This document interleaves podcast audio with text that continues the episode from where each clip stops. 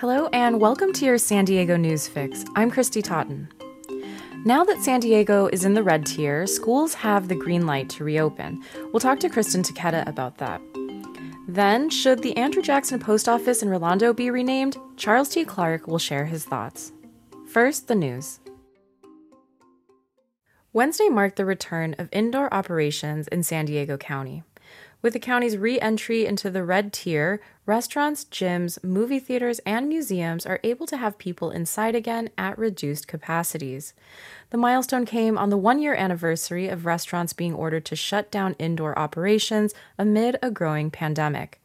Under the red tier restrictions, restaurants and movie theaters will be limited to 25% capacity indoors, while fitness facilities are capped at 10%. Outdoor live entertainment venues, including Petco Park, can open at 20% capacity, and amusement parks like Legoland and Disneyland can open at 15% occupancy starting April 1st. The San Diego Black Nurses Association is trying to vaccinate black residents in San Diego by administering shots at churches and community centers. So far, the association has vaccinated nearly 1,100 residents in southeastern San Diego since mid February. Around the county, less than 3% of those who have been vaccinated are black, according to the latest county data. Technology organizer X Prize named five winners of its $6 million rapid COVID testing competition on Tuesday, and three of them are from San Diego County. Chromacode and Reliable LFC, both of Carlsbad, joined the La Jolla Institute for Immunology as local winners in the challenge. The challenge was to develop, quote, radically affordable and accurate COVID testing platforms with turnaround times of no more than 12 hours from sample to result. Each winner is guaranteed $500,000. They will receive an additional $500,000 if they hit milestones for mass producing their COVID 19 tests.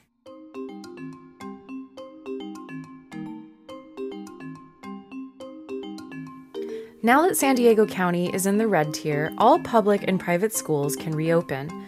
Under California's reopening rules, elementary schools were already allowed to be open, but this clears the way for middle schools and high schools. Some have taken advantage of that and opened immediately, offering one or two days of in person instruction. Others are waiting or setting reopening dates for next month. Kristen Taketa covers K 12 education at the UT. Okay, Kristen, I mean, now that we're in the red tier, schools do have a green light to reopen. Uh, are, are, most districts or do most districts have reopening plans and reopening dates in place? Uh, just as a region, how are we doing? Yeah, so most districts actually are already open to some degree, and they've already brought back um, some grade levels of students. And then there are some that uh, have still yet to reopen, but overwhelmingly, most districts, most of those districts that are still closed have dates to reopen.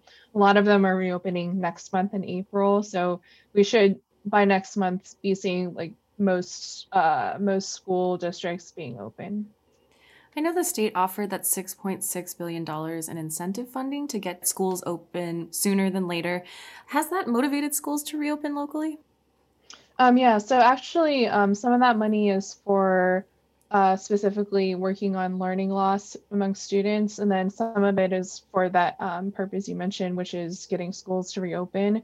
And so, yeah, it does seem to, um, a lot of those school districts here in San Diego do seem to be opening uh, on the timeline that would allow them to take advantage of most of that incentive funding or all of that incentive funding. So um, it does seem like our that is something that school districts uh, do seem to be wanting to take advantage of in reopening sooner.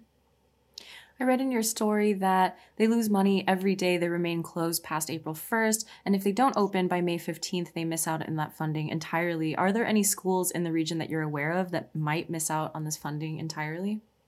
Yeah, there's at least one school district, South Bay Union, that um, actually doesn't plan to go back to school until the start of the next school year, which for them is in late July.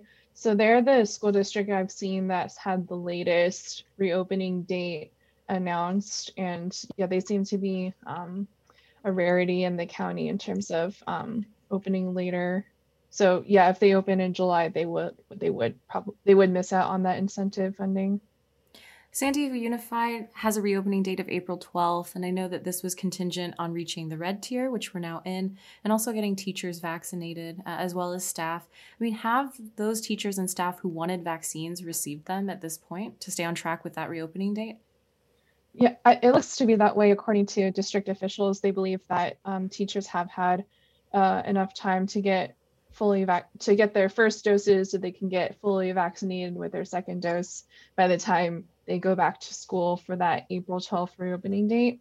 And the county has been setting aside um, 20% of vaccines for school staff, and um, school staff have also been getting their own um, reserved appointments for uh, vaccines. So it has been um, for the school staff who did want to get vaccinated, it's been general. It seems to have been generally pretty um, smooth in terms of them getting their vaccine appointments. And what if teachers choose not to be uh, vaccinated? Are schools mandating that? No, schools are not mandating vaccines. Um, and uh, actually, a lot of schools are not even monitoring like how many of their staff are getting vaccinated. But um, yeah, so it's leaving it up to the school staff. But um, schools, when they do reopen, staff will be required to come back to school whether they are vaccinated or not. So it's really a personal choice for the staff. But um, in general, what I've been hearing from school staff is that, yeah, they do want to get vaccinated. So when schools do reopen, we've been hearing about this hybrid model. Uh, you know, it won't be six hours a day, five days a week on campus, but what will it look like? Yeah, it really depends on the school district. A lot of them are taking different approaches to it. Some are going back for two days a week. Uh, a student could get up to two days a week of in-person instruction. Some it might be as few as one day a week. And then we also have school districts that have already been open for a while that are now scaling up from like say two days a week to four or five days a week so it's really very um, varied across the county but in general the ones that are opening up now or next month they're going to be um, starting out small um, and that's partly because they need to uh, they say they need to reduce the number of students on campus so that they could have more room in classrooms to do social distancing. And they also just want to start out smaller because they don't want to rush into a full reopening and then have to scale back or close schools in case there's a lot of COVID cases that show up. Yeah, I mean, is there a plan or some kind of blueprint to get students back in the classroom full time as they were before?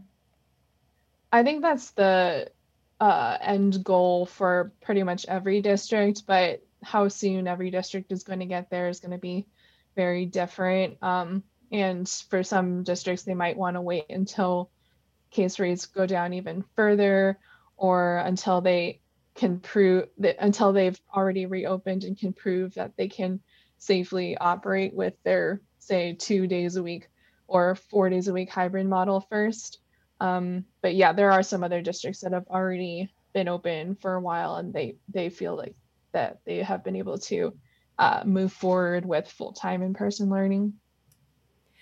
So if San Diego County dips into the purple tier again, does that mean schools will close again? And I mean, is it possible that districts could just sort of bounce between open and close for the foreseeable future?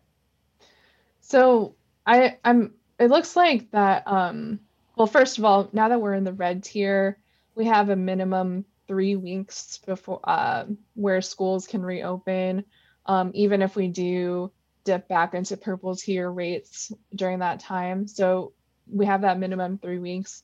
And then um, the way the state has handled school reopenings up to this point is that, in general, if a school reopens, they are not going to be forced to close again if rates get worse. Um, what happens is they just prevent any schools that haven't opened already from reopening if the case rates get worse. So it's likely that um, yeah, they wouldn't be schools wouldn't be forced to close again because they've already been open, but uh, schools that haven't reopened by that time would lose their chance to do so.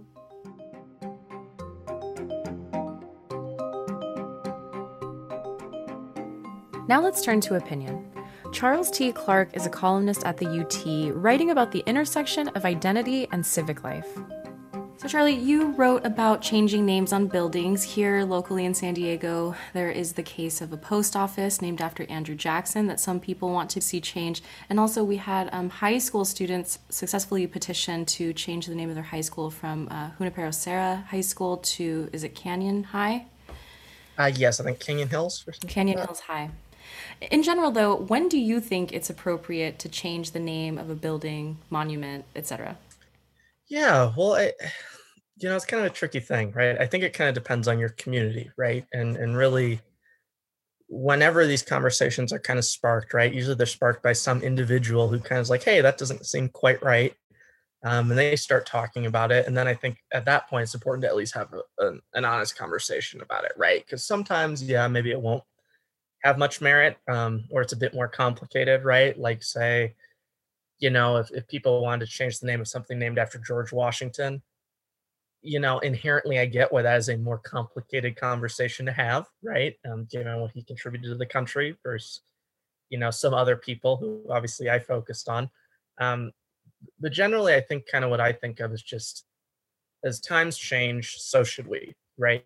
Um, and just because you held something up as a value in a previous generation of our society doesn't necessarily mean it was right and doesn't necessarily mean it's something that we want to amplify going forward. Um, so I think when it comes up, it's worth at least engaging in a honest dialogue about it. A big argument, you know, on the other side is that changing names of things and taking down monuments, um, by doing that, you erase history. Do you think that's the case?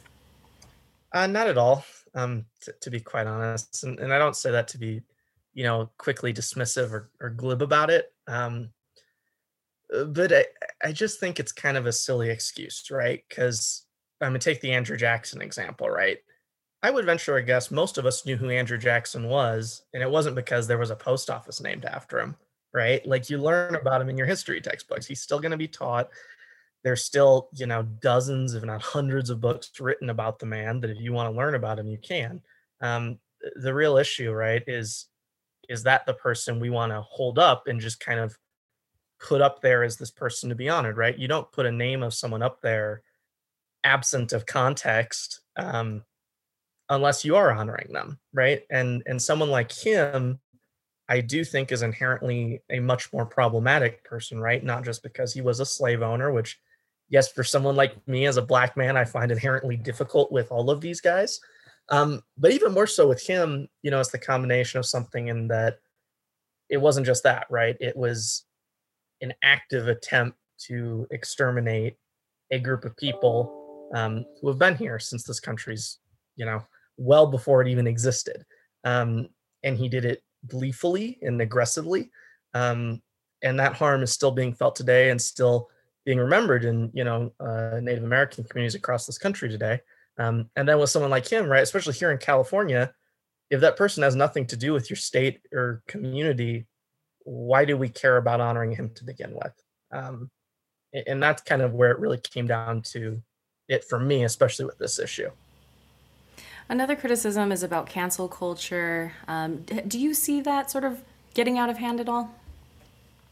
Um, you know, I I struggle a bit with that. Um, you know, I did write a column about cancel culture quote. Um, and to be frank, I go back and forth about whether I really believe it's a thing um, in the way that people typically think of it, right? I think people like to use it as a buzzword. But if you really reflect on people who have been, quote, canceled, they really haven't been canceled, right? I mean, I, I think of someone like Louis C.K., right?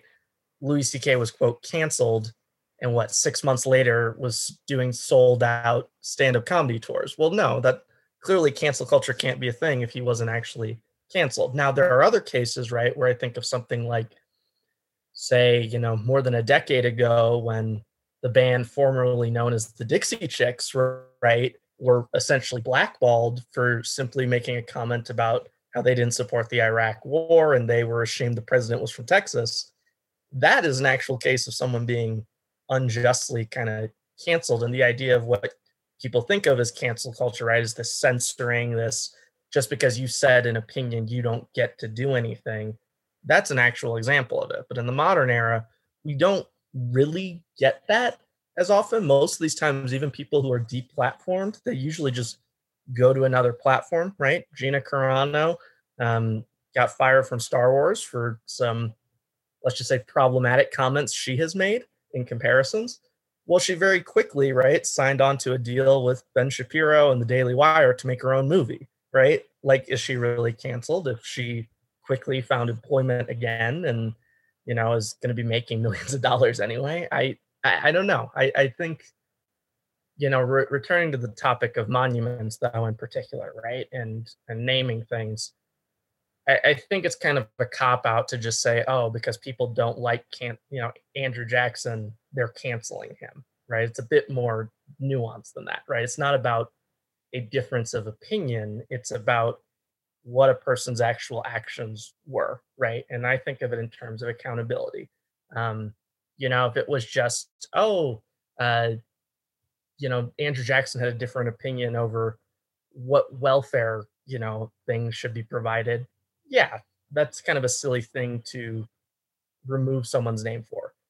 But if the difference of opinion was I believed a certain group of people were inferior to me and I went out of my way to try to kill them, I, I think it's like ridiculous that we're even having a conversation about that being, you know, anything other than accountability. Well, who, who are some San Diegans that you think deserve recognition but haven't gotten it yet? Right. So there's, you know, an awful lot of people. I mean, I'm a transplant here, to, to be quite frank. So most of the people I know are just people I've gotten to know over the last few years or have learned about. Um, but you know, in my column, I kind of mentioned two examples just that happened within the past year, right? In in Bob Matthews, who was kind of a behind the scenes, um, really prominent civil rights activist who never sought the spotlight. He he created the MLK Day parade. You know, he was literally one of the guys who put the shovel in the ground and did the work of building the Jackie Robinson YMCA. I'm like, that's someone in our community who really, I think, represents what we all aspire to, um, irrespective of race. Um, you know, someone who really gave of themselves to try to uplift other people in our community. I think that's someone to be commended. Um, you know, similarly, uh, Larry Baza, right, who who passed away uh, just in the past few weeks here, is someone who, although I didn't know personally, I know had has left a tremendous, you know, footprint here in San Diego as not only someone who is, you know, this real hero for the art scene, um, but also for the LGBTQ community, right? Someone who spoke up for them even when it wasn't as mainstream as it is now, or you know, people aren't as accepting as they are now. Um, and he went and fought for their rights not only here but you know in, in other places across the country i think those are people who really at least to me embody the kind of values that I would like to see, um, you know, really uplifted more in San Diego. Charlie, something that strikes me about your column uh, is just the history you uncover. It's really incredible. Every time I read it, I learn a lot about it. In this last column, you wrote something about um, a park in Pacific Beach being renamed after Fannie and William Payne. William Payne was the first black teacher at Pacific Beach Middle.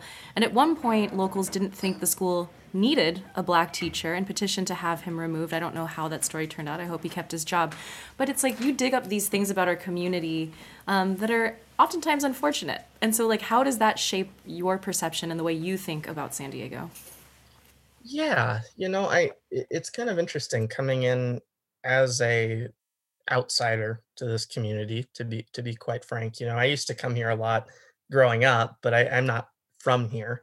Um, but you know, oftentimes I, I'm a firm believer in owning up to our history, right? And kind of recognizing that you really can't move forward or address a lot of the issues that we still see today unless you acknowledge, you know, kind of where they came from and get a better understanding of it.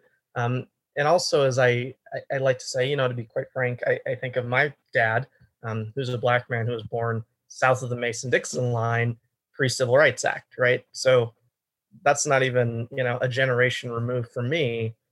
And I, I always think about him because of the fact when you look at a lot of these history things right they really aren't that far removed right? Uh, what you know the, the case we mentioned right with you know pacific beach middle that you know there are a lot of people alive today who were either kids right there watching that happen um, or adults who you know have very you know clear memories of it and to pretend that those things didn't happen or don't impact kind of the conversations we we have i think is kind of malpractice um, and it, it really kind of allows people to kind of skirt around um, i guess just really understanding other people's perspectives in a way right? Um, you know I, I think of things like I, I spent a lot of my formative years in arizona and this is a bit of a digression but you know I, I look at things like if you look at arizona and a lot of what's happening in the activist community there well, it's really directly traced to essentially kids my age who grew up in Joe Arpaio's Arizona, right?